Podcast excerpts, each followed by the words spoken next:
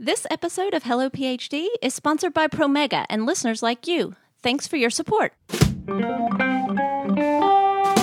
My mom hung it on the fridge when I got a good report card. Why can't my employer be just as excited? You reach out to 100 people or 100 employers and only 10% get back to you, you feel awful. Welcome to Hello PhD, a podcast for scientists and the people who love them. This week, we learn why it can be so hard for recent grads to find a job and what you can do to launch your career. Stay with us.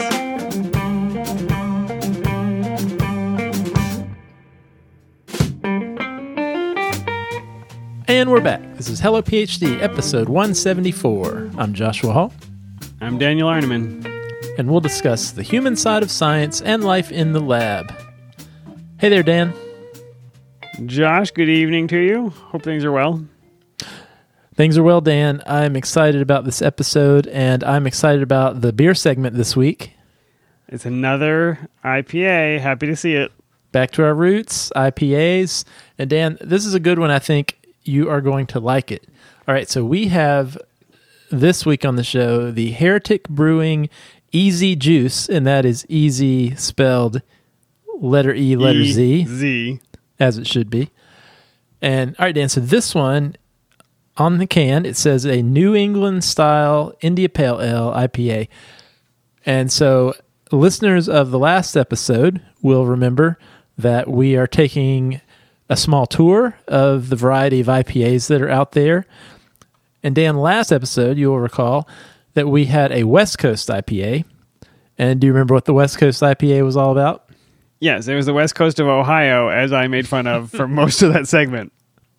That's true, you did. Uh, but beyond that, anytime you see West Coast IPA, what that means is lots of hops boiled in with the the beer as it's being brewed, leading to a really bitter beer. And Dan, do you remember this? is Actually, around the time we started the podcast, in the middle, the mid 2010s, that there was this trend in craft brewing at that time where it seemed like brewers were competing with one another to see who could dump the most hops in, who could crank that IBU, which is the measurement of bitterness, who could crank that up the highest. Do you remember? And all the names, even of the beers of that time, at least the IPAs, tended to be about showing how bitter the Yeah, flavor was, of the beer It was. was Hop Devil and Hopsecutioner and a 30 and a 60 and a 90 minute and a dry hop and a wet hop. Yes, I remember it. Yeah, but one of the things happened. Maybe I don't. I don't want to say a response to that, uh, but maybe so. Was the introduction of a different type of IPA called the New England style IPA, and this has a few other names you might see uh, in the market. That's the hazy IPA or the juicy IPA. You see this everywhere now, but at the time, uh, some even referred to this New England style IPA as the anti IPA. And the reason is um, this is an India Pale Ale, an IPA like the West Coast, but this New England style, instead of boiling all the hops in the brew kettle, um, bringing out all that bitter flavor, instead you throw all the hops in at the end called dry hopping. And what that does is instead of imparting a bitter flavor, instead you get more of the aromatic, uh, citrusy notes that come from the hops, um, and also a little bit of this hazy characteristic that um a New England style APA IPA is known for. So, Dan, what do you what do you think of this one, the Easy Juice? Well, you, you're making me think of when we brewed beer, you could eat one of the little dried hop pellets. And I did. And it is one of the most intense experiences you will ever have because it does have all of these citrusy, minty notes on the front. And then it just just blooms into bitterness. And so I can imagine how adding these at different times, cooking them at different temperatures is going to extract those different flavors. Um, I do like this. This is they they call this one sessionable, which I think means a little bit lower alcohol content, a little bit lower gravity, and I don't know. This is, I, I don't know whether my palate has been destroyed by IPAs, and so I don't taste the bitter soap. But I feel like this one is more approachable to somebody that maybe wants to try a beer toward the IPA end, but isn't ready for that leap. Yeah, my wife is an example of of your point there, Dan. I I know. I mean, you and I drank IPAs pretty regularly back in those those hoppy West Coast 2010 days. And she definitely had in her head that an IPA was probably the last beer she would choose. Like because eating a bar that. of soap. Yeah, yeah. But now, fast forward seven years, and she tends to go for the IPAs, but more this New England style. She loves that fruity characteristic, and it almost, in my mind, it's almost a different type of beer in some ways. I would have never considered an IPA a sit by the pool during the summer months type of beer, uh, but these New England styles are. And you know, one of the reasons I wanted to do this on the show is is dive into a couple of these common IPA types is just because of how different a West Coast versus a New England style can be. And so, if you were like I was for a long time, you might know, well, I had this one IPA at the bar that was so delicious and I really liked it. And then you you go a week later and try to order another one and you completely hate it. So, as you try these and kind of learn what these words mean, you can or learn what these these types of IPAs mean, you might be able to zero in on the ones that are better fit for your tastes. Where is Heretic Brewing, Josh? Oh, I didn't mention that. It better uh, be in New England. That's all I'm saying. Well, Dan, and I would be remiss to to not say that this New England style IPA comes to us from Fairfield, California. Uh, perfect, Josh. The actual West Coast. Nailed it. Mind blown emoji. All right, Dan, let's thank some people. We'd like to thank Promega. You can find proteomics content on Promega Student Resource Center. Discover proteomics methods and techniques. You can express and detect proteins, examine protein interactions, and more. Just go to promega.com slash hello proteins. All right, Dan, let's jump into our topic of the week.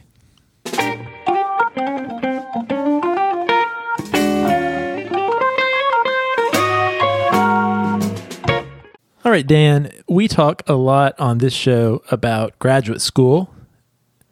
Really? That's what this is about? I thought it was a beer show. The one thing I know about graduate students is eventually they want to find a job after graduate school. And we want that for them, Josh. That is what we desperately desire for these people is to be able to find jobs.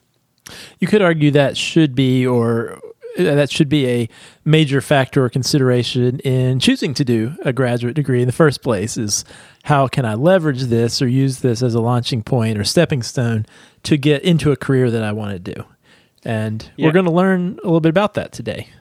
Yeah, I think 30, 50, whatever, 100 years ago in the sciences, when you just went on to be a, a PI, you, you went on to be like your boss, there was this training program. You could see the steps that it took to do a postdoc, to have a faculty position.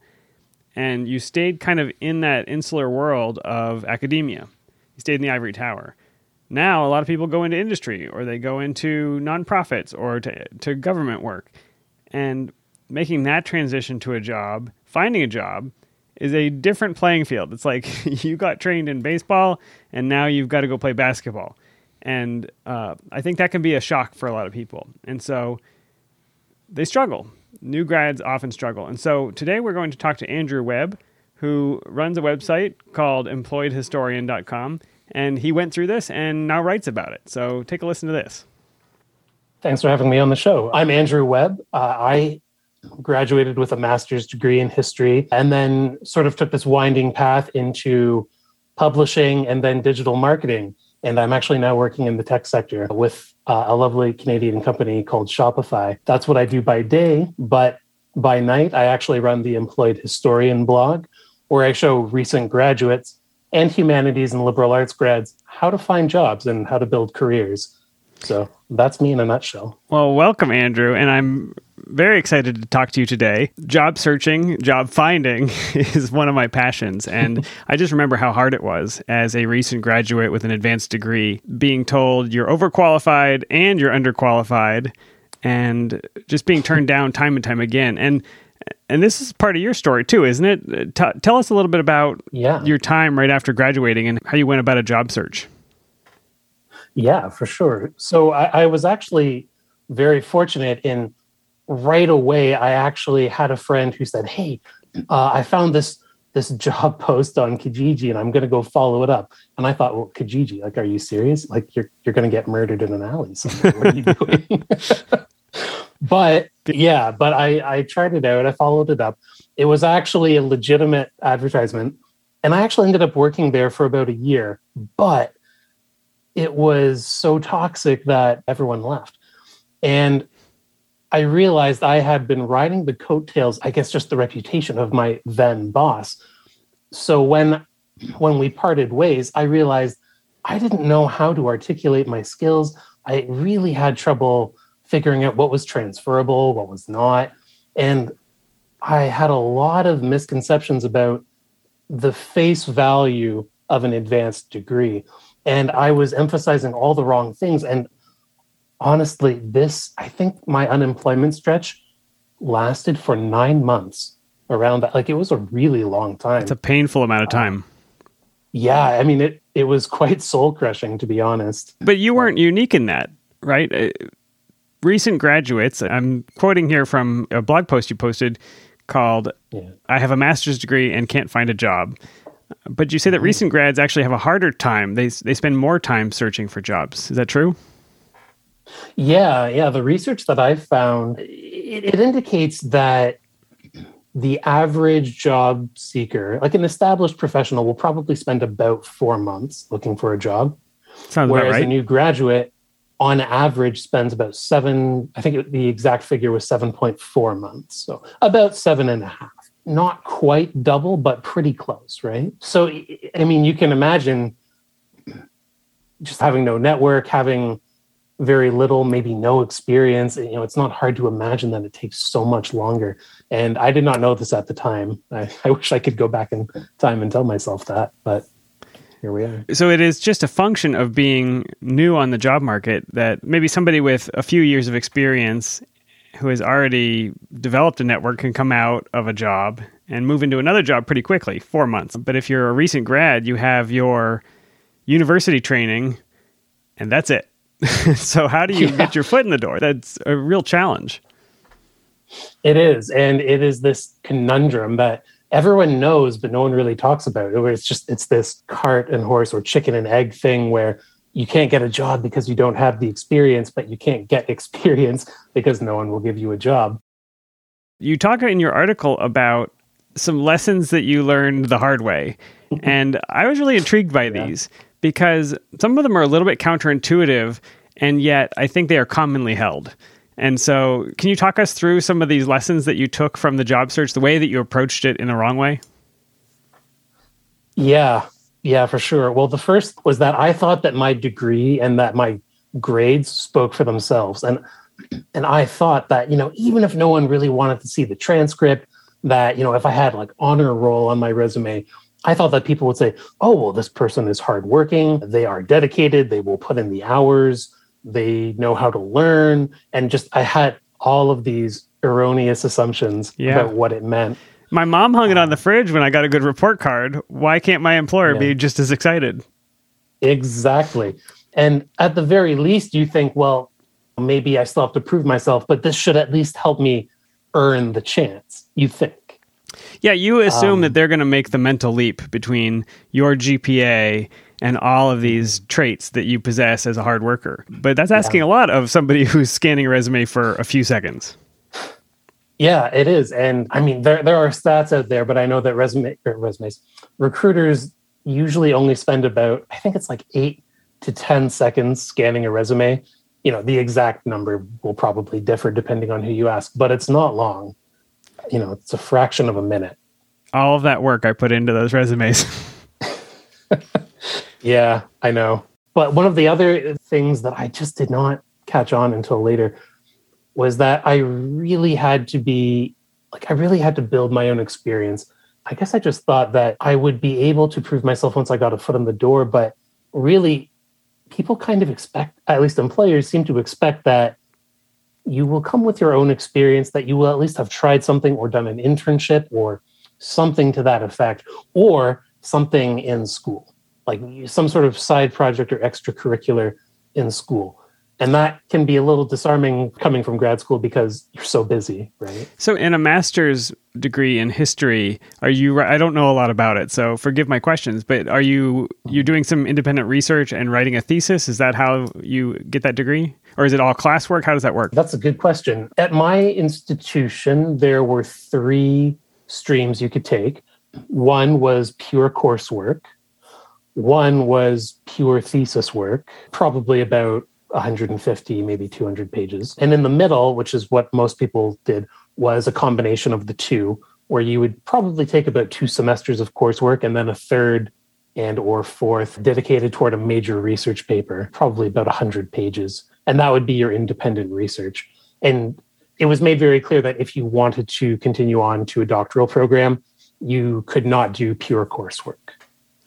So but but even having those things, having those experiences in your academic training, a hiring manager is looking at that and saying, "Okay, Andrew took some classes and he wrote a long paper, but what's that got to do with me? How do I know yeah. that he's going to be able to do this job?" And so I think you had to challenge some of your assumptions that that they would inherently find these things valuable and impressive, and yeah you had to rethink that and, and translate it basically translate it into the language that they would understand Absolutely. Yeah, a lot of research, and, and not necessarily the kind of scientific research that involves careful experimentation and process, but it's more qualitative research.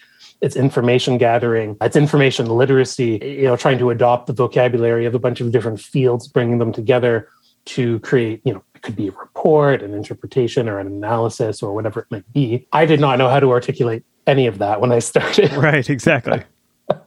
but it, you know the skills they are there. And and that's just from the core work you would do in the degree. But you know there's also other things like in any kind of extracurricular work or you know a teaching assistant job that does carry a lot of experience with it as well. But you just you need to know how to articulate some of that or rather all of it in real measurable terms. Let's skip right into that. How do we talk about our experience in our training in a way that a hiring manager cares about. And so you talk about this really in the context of a resume, and you have examples of kind of a before and after. Here's how I initially wrote the resume, assuming that they were going to read between the lines, and then here are some of the changes. Can you talk about the differences between those two? Oh, yeah, for sure. I mean, the big difference, the most important difference is that most people, including my former self, wrote task based resumes. I did this. I handled that. And there's there's no real measurable impact or outcome. And it's really hard for hiring managers to say, how did this improve things or how did this keep the lights on?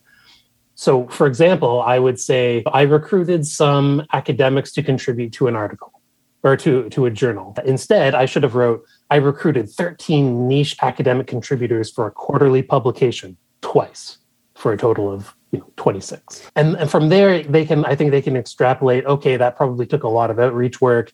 If one in five say yes like how many people did they have to reach out to? You know they can kind of start drawing some conclusions about the effort that went into that. Yeah the specificity really invites them to enter into your experience right? So if i'm mm-hmm. if i'm reading a piece of fiction and it says joe went to the store uh, that's a sentence that falls on the page. But if you're describing the store yeah. and what Joe is wearing and what the air smelled like, and that pulls me into this Joe's story.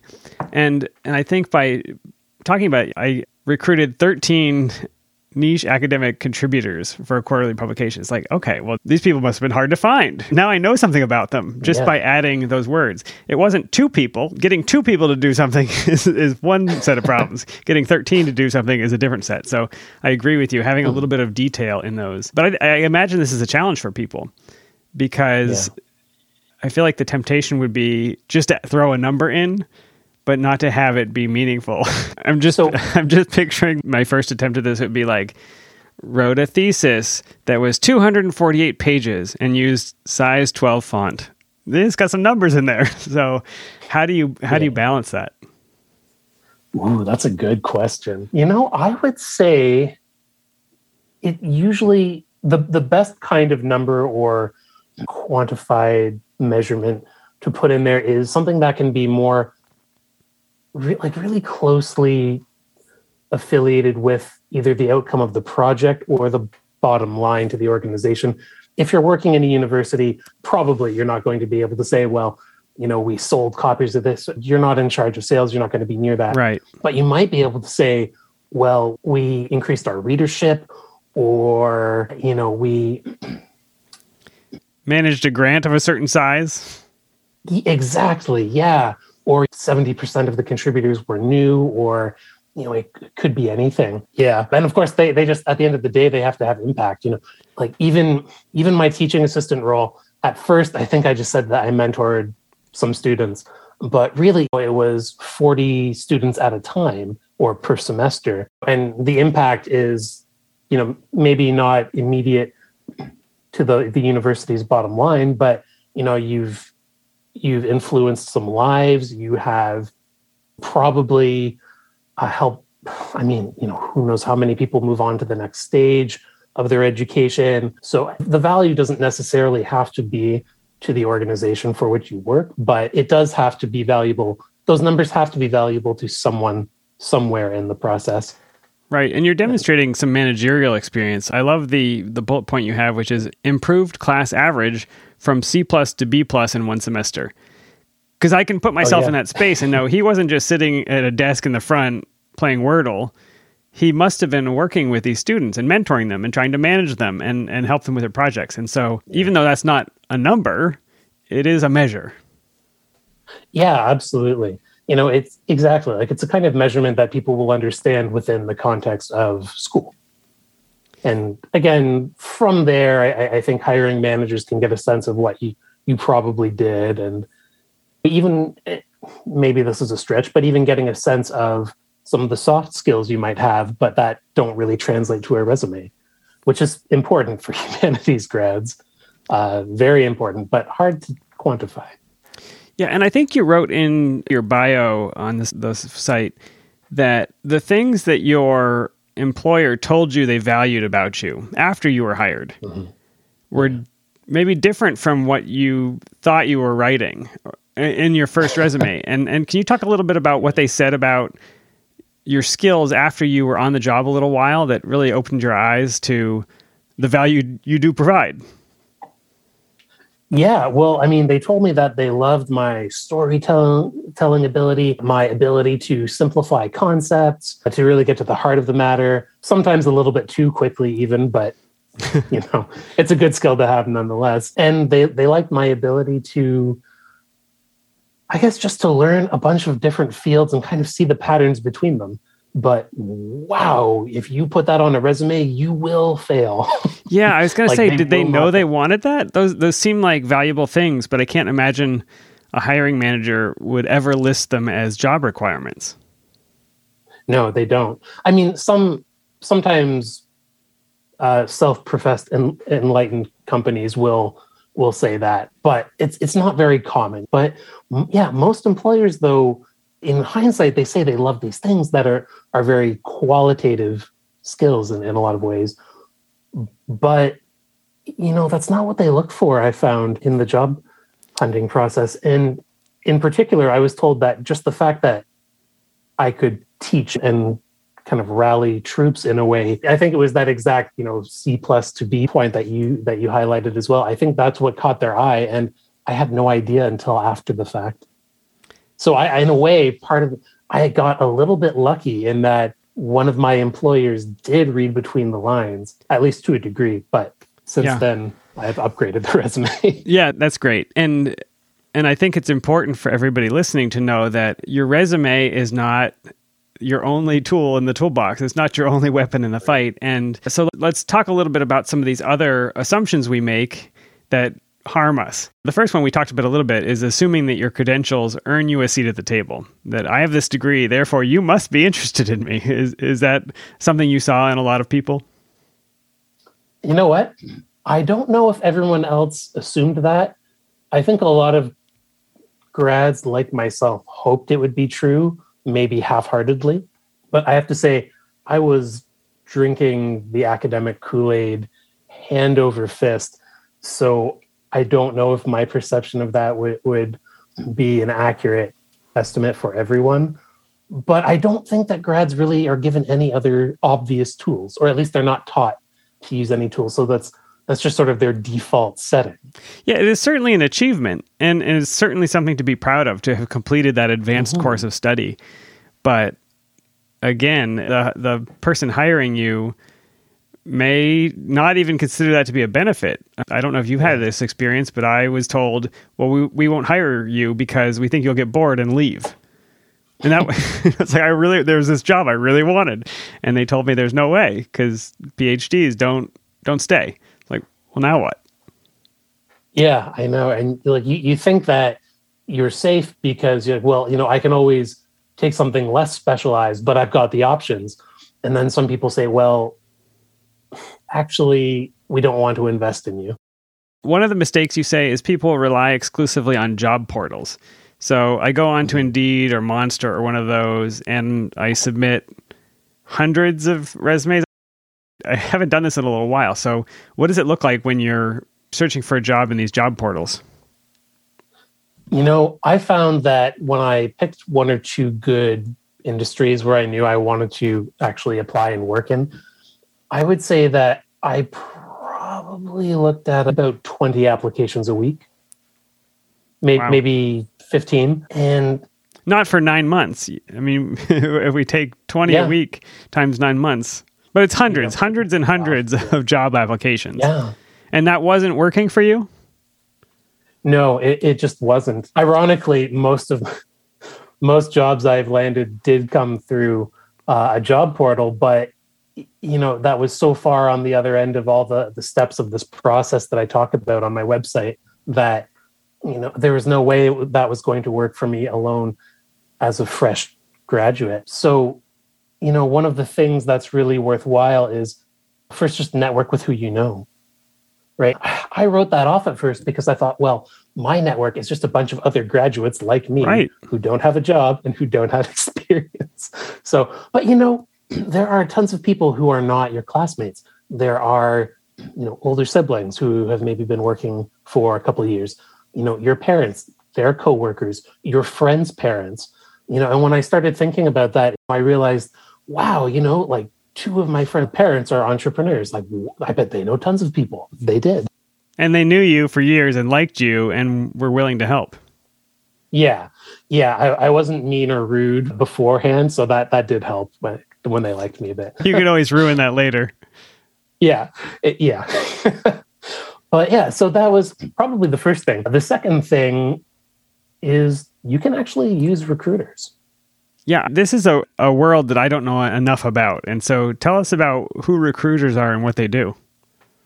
Awesome. Yeah. Well, I had to find this out the hard way, but it turns out recruiters find candidates and connect them to companies. This is probably no secret.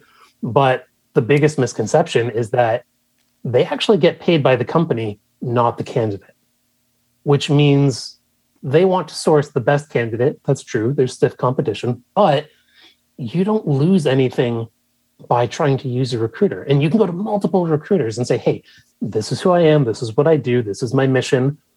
Here's my portfolio. Can we work together to try to find me a, a placement? And the company will pay them. Usually, I've heard it's anywhere from 20 to 50% of the candidate's salary. So they are on your side in terms of A, getting you a job, and B, getting you a good salary. Yeah, which is awesome. Yeah, I mean, all yeah, all the incentives are there, right? How do you find so, a recruiter? Where where do they where do they hide out? Oh well, they don't hide, but they do live on LinkedIn. okay. Yeah, if you want to find recruiters, go to LinkedIn. And you know what? I've I've recently dabbled in the LinkedIn marketing game, and I have to tell you, they are vocal. They are around. You can follow. You don't even have to connect with them at first. You can just follow them to see if you like their brand, if you like their style or the way they do business. And some of them are hilarious and it's just worth following purely for the entertainment and the insight. Do they tend to focus on a specific industry? So if I'm a history student or or grad, do I look for history recruiters or if I'm in the STEM field, do they tend to know certain industries better? I would say that they do but the way to approach that could be different depending on if you're a STEM or a humanities grad. And the reason I say that is because uh, as a STEM grad, you know, you're very familiar with one field and that will probably have clear applications, direct applications to certain roles in industries. But on the other side, I would say recruiters would tend to specialize in an industry like, you know, maybe galleries, museums on one hand, or another one might be in marketing and advertising. Now, as a humanities grad, like as you are probably aware, you know it, they don't translate directly in most cases to a job. You know, there's legal studies and some outliers, but but generally though, it's more the start of your professional education, not the midway point or even the first 25%, you know. So if you're a humanities grad, by contrast, I think you would want to think about where you're headed and then try to gear your resume, your LinkedIn profile, and your portfolio website. Yes, you need a portfolio website, all toward these one or two industries where you know you want to work, at least for the foreseeable future. And then you can start going after recruiters. When they see that you're a match for their industry, that's when their eyes will open and that's when they'll start paying attention in my experience. And and they will be putting effort into your job search at that point. Yep. If I find a job on one of the portals, the job portals. You say that it's a mistake to assume that you can't reach out to the hiring manager. So if I see that job portal and and maybe I see the hiring manager's name, I shouldn't call them, right? That would be bothering them in their job and they want to be unbiased and not be influenced by me. Yeah, and I fell for that for so long. And to be fair, some companies are rather I'm not sure what the word would be, a little more protective, maybe. Rigid. Yeah, and you know, with some companies that's considered a little bit rude, I guess, but I think if you're going to be reaching out to a number of them anyway, you'll probably make a better impression on the other 80 or 90%. And yeah, honestly, if you can do it before you even have to apply, if you can scope out a few companies where you think you might want to work, just, you know, hit them up for advice. You do that often enough, and over a few months, you'll have a real valuable developing network where you can get pointers that even if you don't know someone in that exact role or in that exact company, one of your contacts might know someone who worked there like six months ago or something and can maybe give you an intro or a tip or something. And how do you reach these people? Is their contact information easily available? Do you call them? Do you LinkedIn message them? That's you know what that can change from from company to company, but my go-to sources would be a yeah LinkedIn. Everyone has a contact info box. They, they can decide to keep that private, but many people don't. ZoomInfo is also pretty great and free most cases. And the other, this is getting into sort of the the dark art of digital marketing, but there is a tool that I highly recommend you try called hunter.io. And it pulls email addresses if they've been publicly posted, all above board. And so you can actually download this as a Chrome extension or just make a free account. And if it's a small enough company, or even a large enough company, it can also say, hey, well, you know, even if we didn't find this person's email address, we noticed that this is sort of the pattern of how pattern. they work. Yeah, I always wondered know. how people selling things get my work email address because I get thousands of inbound emails. Now I know. Yeah, yeah. Uh, I can't remember if it's posted on the Hello PhD website, but actually, you know what? I've got this open right now. I could tell you. Oh no! Yeah. Let's see here. Yeah, podcast at hellophd.com and puzzle at hello. Oh, we used to have a puzzle segment. That was a few yeah, years so, ago. Yeah, and it shows you the exact sources where where and when it pulled that address. So if it's from like three years ago and you're like, I don't even know if this person works there anymore, you don't have to use it. But you might be able to find the email address of the person you want to reach. So I mean, really, what do you have to lose? At the very least, you've shown that you're dedicated and that you have initiative. Even better if you're going for a sales role. I mean, that's I mean that's gold, right? Who wouldn't want to hire a go-getter? Yeah, I really appreciate this advice because you can feel a little bit helpless sending these mm-hmm. resumes out into the ether and then sitting on your hands. And being able to be proactive, whether it works out or not, at least feels like you did what you could, right? It's not I tossed the coin and it came up how it came up. It's I put my effort into it and it didn't work out, but maybe I met somebody who met, introduced me to somebody, whatever it is, and and you really do learn about the job that way. Yeah, and honestly, I think I think new grads might be surprised at how effective they really can be at this.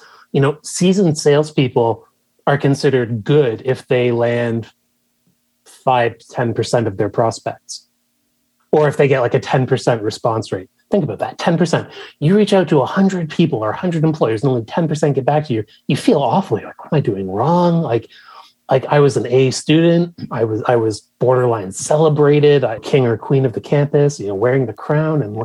and Do you know who no, I am? No, That's how I start every email. works like a charm every time. but uh, but you know, really, you know, even just getting like a five or ten percent response rate of oh hey i don't know if we're hiring right now but you know thanks for reaching out i appreciate that that's actually a win that's a long-term win those people will probably remember you at least when they need to if they're looking for candidates That's right. Your next email will thread under the first one, and they will recognize that they've had a contact from you. I, I think that's great. The last bullet is really intriguing to me, and so I wanted to save this one. You say that it's a mistake to act subserviently or desperately with hiring managers. Tell me about that. right oh well i i probably could earn an honorary phd in making this mistake so the thing is hiring managers they can smell desperation a mile away But if we're months in, we're feeling desperate, right?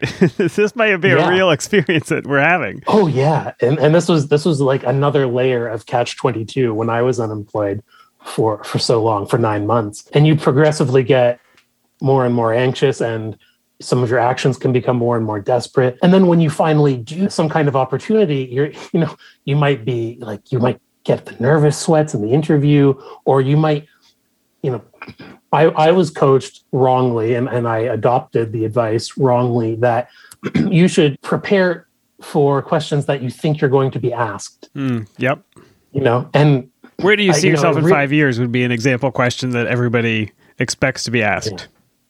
yeah, really, when you try to prepare for questions that you think the manager or, or you say things that you think the hiring manager wants to hear, you're really, you know, you're being a sycophant, right? Yes. And, you know, we, we just don't always know the difference. Uh, we can't always pick up on the subtlety of how to walk that line. My biggest flaw is that I just work too hard. You know, I actually recently uh, saw a portfolio website where the person said that it, was humorous, but they said that their greatest gift is their humility and their ability to speak about themselves in the third person. That's great. but, you know, when it comes back to it, at the end of the day, acting subserviently or desperately really comes from a sense of not having worth or not being perceived as having worth. And there, you know, I'm sure there are psychiatrists and psychologists who are probably a lot more qualified to speak to that in depth than I am. But what I will say at a, at a shallower level is that nobody respects a desperate candidate because they think your motivation is just to get a paycheck and to be safe. When really what you want them to think is that this person's motivations are that they want to learn more, that they want a team who can maybe even keep up with them, or they want to earn recognition, they want to make their mark. And you know, none of those things are really tied to a particular industry or degree, right? Like that that's applicable to any job seeker at any level with any kind of education or not. It you know, it it doesn't really matter what your background is. It's really more about character. When you create more confidence within yourself, you create a better power balance, is maybe the phrase I would use. Yeah, I love that advice. My first thought was, well, you have to fake it. You have to fake the confident. But that I don't even think that's true. And and I think I love how you put that. I think your excitement for the role, and, and hopefully you truly are excited by this job mm-hmm. and you think you could solve this problem or you could learn a lot doing it. You don't have to feel desperate about it if you are enthusiastic about the prospect. And Yeah, let that come through and, and let that energy show the, the hiring manager that, hey, this person's going to work really hard because they actually care about this problem. 100%. And honestly, if you have a portfolio or even just one project or something under your belt that says, I've worked on something like this before or something sort of adjacent to that, and I'm just really raring to go and I want to do more of that, that will add like at least one or two layers of icing to the application cake. You know, it's and and you can you can also generate more of that confidence yourself if you've done a project like that even just a small limited one you know even just writing one article for one informal publication somewhere or even just on your own blog or a thought leadership piece on your own portfolio site or whatever it might be. But self-publishing is so easy now. Yeah. There's no excuse. If you want to have that access you have it. Yeah absolutely. What didn't we talk about that we should have the one thing is I think process. People need to focus on the process of the job search and submitting applications really actually comes near the end of that. The first part, is, this is what I cover in my ebook, but you know, really, it, it, it means to build yourself up as a quality candidate before you start promoting yourself, and this can be done actually pretty quickly. You know, like we've talked about quantifying your resume or or adding some kind of measurement well then you know you can also just copy paste a lot of that to linkedin. Start networking yes but do that by adding value. You know create some of your own pro- your own projects make a portfolio site and create your own digital presence so that when you do get around to talking to recruiters when you do get around to networking when you do get around to applying to jobs you have credibility. You can say i've done this and this and this. Even if it's entry level that's okay. In fact that's perfect. You can say, I'm working on these skills. Might not have mastered them yet. Totally okay. But, you know, I've taken a couple courses on Udemy or here or Coursera, whatever. And once people see that, they're more engaged. Once they see that you're committed to yourself, they will begin to commit to you. You know, you it's not just a numbers game. I, I would say the equation is probably 75% quality, 25% quantity. Yeah, that's that's really good. And I love that there are proactive steps. Again, mm-hmm. I am mm-hmm. not the passive observer waiting to get picked up by the ship as it goes by. You know, I'm not flailing in the ocean here. Um, exactly. There's a lot yeah. I can be doing. And so so tell us about your website and this book that you have to walk people through these steps. Where can they find you online? Yeah, well, you can find me at employedhistorian.com. And really, it's just a website that teaches new graduates in humanities and liberal arts grads how to build careers and how to land their first job in particular. I would say beyond I, I, liberal arts and humanities. I would say that, you know, I've read through many of your blog posts now, and the advice is broad and and it is timeless. I, I think these things that you've written applied to me when I went through the process, and I went through the process quite a while mm-hmm. ago. So, you know, it's not limited just to humanities, I don't think. I appreciate that. Yeah. I, you know, I've tried to get a bit more niche content out there, but I, yeah, I did start with the broad applicable stuff on, and, you know, you can read all of the, all of these topics for free, how to really optimize your LinkedIn profile, how to make, you know, the perfect one, so to speak, how personal branding works. And, you know, I've actually interviewed one or two personal branding specialists and and coaches, so to speak, and, and gotten their advice, some job search strategies, resume tips. Uh, and I've always tried to insert my own resumes or LinkedIn profiles just as an example. Or if I see someone who's done it even better than myself, I'll, I'll just say, hey, look at this example. This is great. You could do this. I could do this. Anyone can do this. But it does take effort and strategy. And my site really is just about showing them how to channel all that energy, all that effort instead of into, you know, 100 days of nothing to show for it. You can set milestones for yourself that are very clearly set.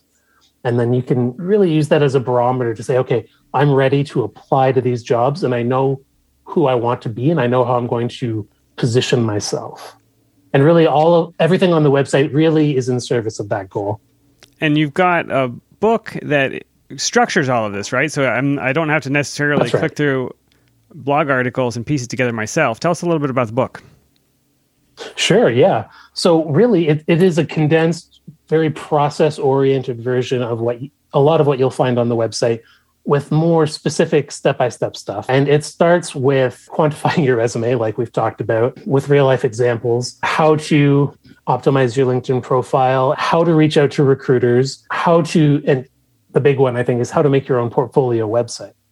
And really going all the way up to interviewing and you know how to turn interviewing on its head a little bit instead of being a meek job seeker who quote unquote is just grateful to be here how do you actually walk in the door with confidence all of these things feel like black boxes that are you know you just can't understand but the reality yeah. is there are steps that, that everybody can take there have been people down this road before them some have succeeded some have failed yeah. and so i think you're trying to help take those successes and, and multiply them. Uh, the website is employedhistorian.com. And are you active on social media? I am. I have become active on LinkedIn uh, in particular. So if, if, you'd like to hear jokes about the, the job search struggle and some really practical tips, please follow along. Well, I will go find you there. And Andrew, thank you so much for taking the time. Thank you so much for having me on the show, Daniel. It's been a pleasure. All right, Dan, that was a great interview with Andrew. Yeah, he and I obviously had a few laughs. We got along great.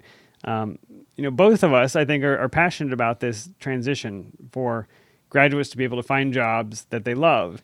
And I think both of us went through a period where it felt really difficult to make that transition because of the skills that we had developed in, in school versus what we needed to be able to communicate to a hiring manager. Yeah, one thing that really stood out to me that he was describing that I think can be a really challenging part about the job search is these feelings that can increasingly bubble up as you're you're searching for a job and you're trying to find the right fit and you're trying to you know, get your resume where it needs to be and you have that first interview maybe it doesn't work out and then a month goes by and then 2 months go go by and you increasingly have this this anxiety and I imagine imposter feelings start coming in and you know that appearing desperate is the last thing that you want to do. That could be a kiss of death so as true. he described.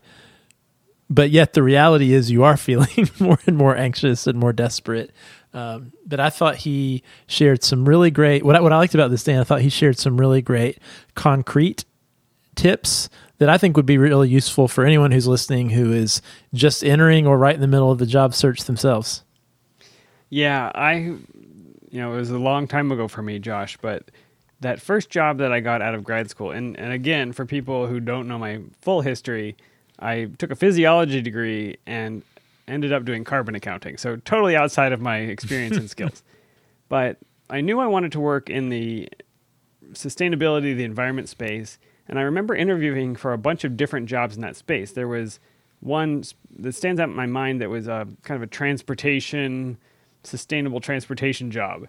And I remember interviewing for it in my car in the parking lot of my, uh, te- you know, like the condo I lived in, and wanting to make a good impression. I did this phone interview, but also realizing that I didn't, I wasn't really excited about the job. Do you know what I'm talking about?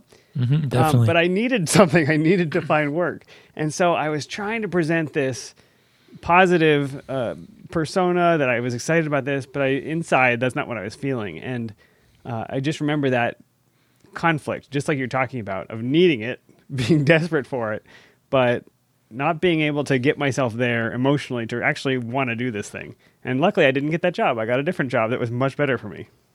I think it can be so hard to allow yourself to be honest with yourself as your job search sort of lingers on, Dan. Like if you, if, if having the experience you did, where maybe going in you thought this job was going to be a really interesting thing to do, a really really aligned with your your values and your interests, you realize that it's not. I would be interested to know, Dan, if the situation would have been different and maybe you get offered a job that you kind of know deep down this isn't a good fit for me, but I really need a job and I've been at this for a few months. Maybe I should just take this. Um, but then I always remember this piece of advice I heard at one time, which was if you say no to something, you're saying no to one thing. If you say yes to something, you're saying no to everything else. And so, you know, had you accepted a job like that, you're saying no to that next opportunity that did exactly. present itself that became a really great one for you. Uh, but I think that can be hard. that takes that takes a an expectation and a hope for something better coming along, and that's hard to maintain if you are either you've already graduated, maybe you're living off of savings, you're living off of a spouse or partner's income, or you're about to graduate and you need to have somewhere to land because you don't have access to those things. I wasn't married at the time; it was me uh, taking care of myself. So, you know, everybody has to make that balance for themselves. But what I loved about talking with Andrew was he's got specific things that you can do, so you don't feel like you are. Um, you don't have to feel lost. You don't have to feel like you are waiting for something to happen to you. There are things you can do today. One thing I wasn't 100% sure of going into listening to this interview for the first time was I knew Andrew, based on his website and his background, the employed historian, that he was going to be approaching um, approaching his job search and career advice from a humanities point of view. So I was really interested to see how many similarities and overlap there would be to some of the advice maybe we give or we hear from folks who are in science PhD programs, which we know is a lot of our audience. And I thought there was so much overlap in the things that he was talking about ways that he coaches humanities grad students to really reframe the experiences they've had, the things they've learned, I mean, really transferable skills was exactly what he was talking about. How to reframe something that maybe seems very specific, very niche for your field, your program. You can really frame those skills in a different way that shows employers how valuable the things you know are to them. Yeah, I was uh, really interested in understanding and maybe asking you, Josh, who has just transitioned jobs. If you think back to your prior position, uh, I assume you maybe thought about advertising that position as, as somebody to replace you, um, but you also thought about what made you successful in that role. Is there a difference between what you think made you successful and the things that you put on a job posting? Because it sounds like the, for Andrew at least, and, and I'm sure for a lot of other people, the things that make you a great employee are not the things that they're necessarily asking for or looking for in your resume. Yeah, that's really tough for for folks who are doing hiring and and this is I'm not going to say this is always true because I think what employers really hope to find always is this unicorn of a person who is has the exact overlapping the exact experiences that they're looking for for the type of job they're hiring for. They've already done but, this once.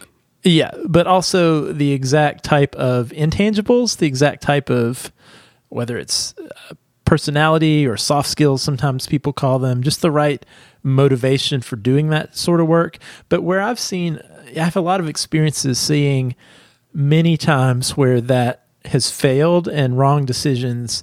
In retrospect, wrong decisions were made in who was chosen for a position. And in my experience, from my view, many times, maybe nine times out of 10, that happens because someone was chosen because the exact experiences they had being a direct overlap to the job description was given such a high priority that other aspects of what makes a person successful in that type of role is overlooked when really it's that part that might be more important for someone really thriving in that job versus, well, okay, we want someone who can write Python. This person can write Python, so we're going to hire them. Um, and I don't know, Dave. Actually, maybe that's a bad example. Maybe coding, you just want somebody who can write the code. But from the work that I've been involved in, I think you do. There are lots of considerations beyond just have you done exactly this type of work in the past.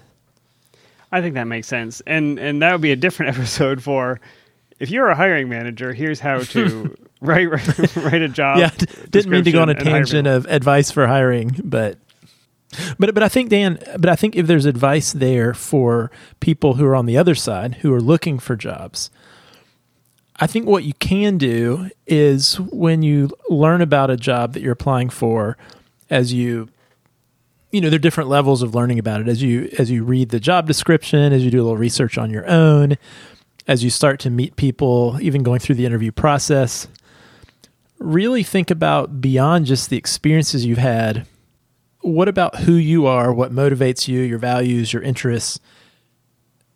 Do you think would make you good for that position? And really, I think a lot of that is exactly what what Andrew was talking about. Maybe you know you could say, well, I did a molecular biology experiment with a thousand samples, and you're applying for a job that has nothing to do with that. But maybe it could be useful the fact that, you know what, I can organize and manage really large data sets. I can look at data and answer questions. I can do data visualization, make graphs. Uh, you know, that might be really relevant to the job you're applying for, even if it's Exactly. not about molecular biology at all.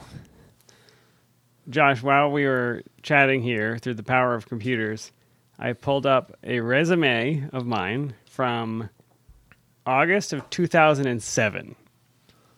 Those were the I- days. I was still in graduate school at the time. I was a a PhD candidate, and I'm looking at my. I've got qualifications at the top with these little bullet points. Uh, so my qualifications are broken down into categories. I got research and analysis, project management, something, something. Okay. So the first one says almost 10 years of interdisciplinary scientific training, focusing on data acquisition, analysis, and interpretation for a diverse audience.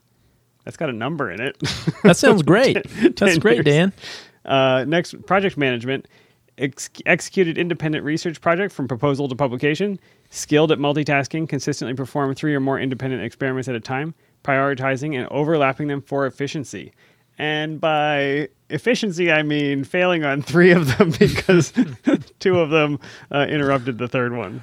I thought it meant you hated doing those experiments so much that you wanted to figure out a way to get them done as fast as possible.